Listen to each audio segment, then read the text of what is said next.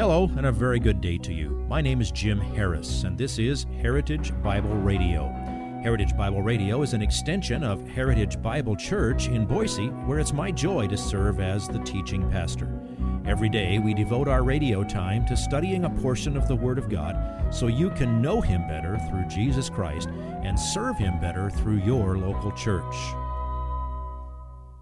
This week on Heritage Bible Radio, we continue our study of the book of Jude with verses 14 through 16. Jude is a direct warning for the church of the New Testament, as well as today's church, of ungodly people exerting their influence so as to do harm within the congregation. Please listen to Associate Pastor Scott Basolo as he delivers today's slice of this week's message entitled, What of These Ungodly? And there are five different identifications of who these certain persons are. And the first identification of who they are is grumblers. Grumblers. The Greek word is an onomatopoetic word. Onomatopoetic means a word whose sound conveys its meaning. Onomatopoetic is a fun word to say, unless you're trying to say it in the pulpit, which you, it gets stumbled over about every time I say it. But it is an important word because the sound of the word conveys the meaning. There is a unique connection between the source language and the target language, English. We see this in Hebrew with the word katz. Katz. It means to cut. You hear that in the sound? Katz, to cut. So also here in our Greek word, it is gagusmas. Can you hear the grumbling in that? Gagusmas, gagusmas, gagusmas. It's one who expresses their dis- dissatisfaction by murmuring and grumbling, rather than following the biblical admonition to be reconciled and directly address issues. These just sit back and complain. They murmur to others, causing strife and dissension and factions in the church. John 7 12 well portrays this situation as they speak about Jesus. It says, There was much grumbling among the crowds concerning him. Some were saying he's a good man, but others were saying, No, on the contrary, he leads people astray. Can you hear it? Gagusmas, gagusmas, gagusmas. No, don't follow him. He's, he's purporting lies. He's just a man. He's from Nazareth. No, gagusmas, gagusmas. No, it is this murmuring that is ongoing. It is this false proclamation and these dissatisfaction. We also see a prohibition against grumbling in 1 Peter 4 9. Be hospitable to one another without complaint, without gagusmas. What an important reminder the holiday season as friends and family come in, as we host home groups, and we're, oh, goose moss. I don't want to. I vacuum this carpet one more, goose moss, goose moss, goose moss. Yes, I do the vacuuming in our house.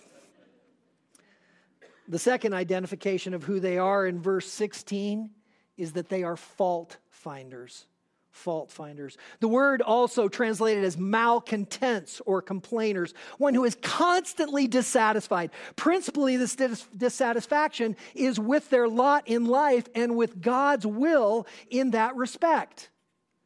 Practically, this works itself out in the church by complaining against God's chosen leaders and their actions. These are the ones who find a bone in every piece of fish. And no matter how sweet that fish is and how well prepared, they just want to complain about that bone. Things are going well in most of the church, but there's that one thing that bugs them, and so they're going to complain and they're going to grumble and they're going to moan and they're going to cause dissensions and division. It cannot be. The third description takes us to the why. That is, why they are so defined. And the first why of why they are so defined is because they are following after their own lusts. Following after their own lusts. This phrase indicates a self directed plan of action which is in accord with one's sinful desires. Rather than obedience to God's word, they are self deceived by their sin and craving. They have deluded themselves into thinking that their lusts and passions are what they deserve and what they should have. And so, because of their unmet sinful expectations, they complain against the godly actions others are pursuing within the church and as they pursue Christ. And this is all from dissatisfaction with their sinful expectations. And this, beloved, is the same condition for every addict and every addiction. They cannot and they will not ever satisfy. And those so enslaved pursue ever greater satisfaction in that which cannot provide fulfillment. I need a stronger or I need more cigarettes. I need a stronger drug or alcohol. I need a bigger shopping spree, a more extravagant meal, a more extreme passionate pursuit. Commentator Alfred Plummer notes men who walk after their lusts and shape their course in accordance with these cannot be contented. For the means of gratifying the lusts are not always present, and the lusts themselves are insatiable. Even when gratification is possible, it is only temporary. The unruly desires are certain to revive and clamor once more for satisfaction. This is the horror of those following after their own lusts. The next why in verse 16 is their mouths are speaking arrogantly. Or as the ESV states, they are loud mouthed boasters. I love that phrase. John MacArthur notes they speak pompously and even magnificently, but with empty, lifeless words of no spiritual value. The word translated arrogantly means swelling words or big talk.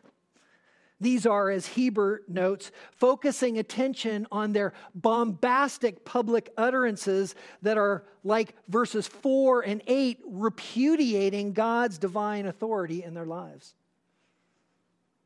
Fifth in our list is that they are flattering people for the sake of gain. Rather than exalting God as above all, they are denying Him and instead exalting themselves and people. And they are doing so so that they may gain advantage. These men set themselves up as authorities, and rather than proclaiming God's moral law, they set that aside to endear the others to themselves so that they can take advantage of the generosity of some to support their own livelihood. And this isn't exclusively in teaching. These show, as one commentator notes, warm interest in others to help them, but only so as they might exploit them. These are the charlatans who deceive the church, the savage wolves seeking only to devour. No greater scriptural example exists other than Judas Iscariot, grumbler, fault finder, pursuing his own lusts, speaking arrogantly, flattering for gain. Listen to John 12, verses 4 to 6. But Judas Iscariot, one of his disciples who was intending to betray him, said, Why was this perfume not sold for 300 denarii and given to poor people? Now, he said this not because he was concerned about the poor, but because he was a thief and he had the money box. He used to pilfer what was put into it. Every one of these five attributes fulfilled in Judas in this one scene grumbler, fault finder. Gagusmas, why was that perfume sold? Why was that all that money wasted? The, the grumbler and fault finder, the lustful. He was a thief. And he's pursuing his own thievery to satisfy his own lusts. Arrogant speech, as if to win the others over and to condemn the Savior in the act of this woman anointing him for burial, for which she was to continually be acknowledged. Flattering for gain. This is why he brought this forward for his own personal increase. Spurgeon says of Judas, The murder of our blessed Lord was the extreme of human guilt. It developed the deadly hatred against God which lurks in the heart of man. When man became a deicide, sin had reached its fullness. And in the black deed of the man by whom the Lord was betrayed, that fullness was all displayed. My brethren, we should feel a deep detestation of the master of infamy. He has gone to his own place, and the anathema of David, part of which was quoted by Peter, has come upon him. When he shall be judged, let him be condemned, and let his prayer become sin. Let his days be few, and let another take his office. This is vile indeed to be chosen to such a position, to be installed purse bearer to the King of Kings, Chancellor of God's exchequer, and then to turn aside and sell the Savior. This is treason in its uttermost degree. End quote. And it is here that we see such an expression of ungodliness. And yet, what is ungodliness? The word in itself is an opposite, or, or what grammarians call an alpha privative. That is where an A is added to the front of the word to show that its meaning now is the exact opposite. We know it from words such as amoral to be moral is to act morally, to live rightly. To be amoral is to live completely without any moral standard. The word agnostic, gnostic meaning to have knowledge, and agnostic, one without knowledge. The word atheist, a theist, one who would seek after an understanding of God, an atheist, one who is in complete denial of God. And so here with our word ungodly. The Greek word is eusebeia, which is defined as a life of reverence toward God and pursuing piety. If you would like this message on compact disc, let me know and we'll send it to you. You'll receive the entire message, not just the portion on today's program.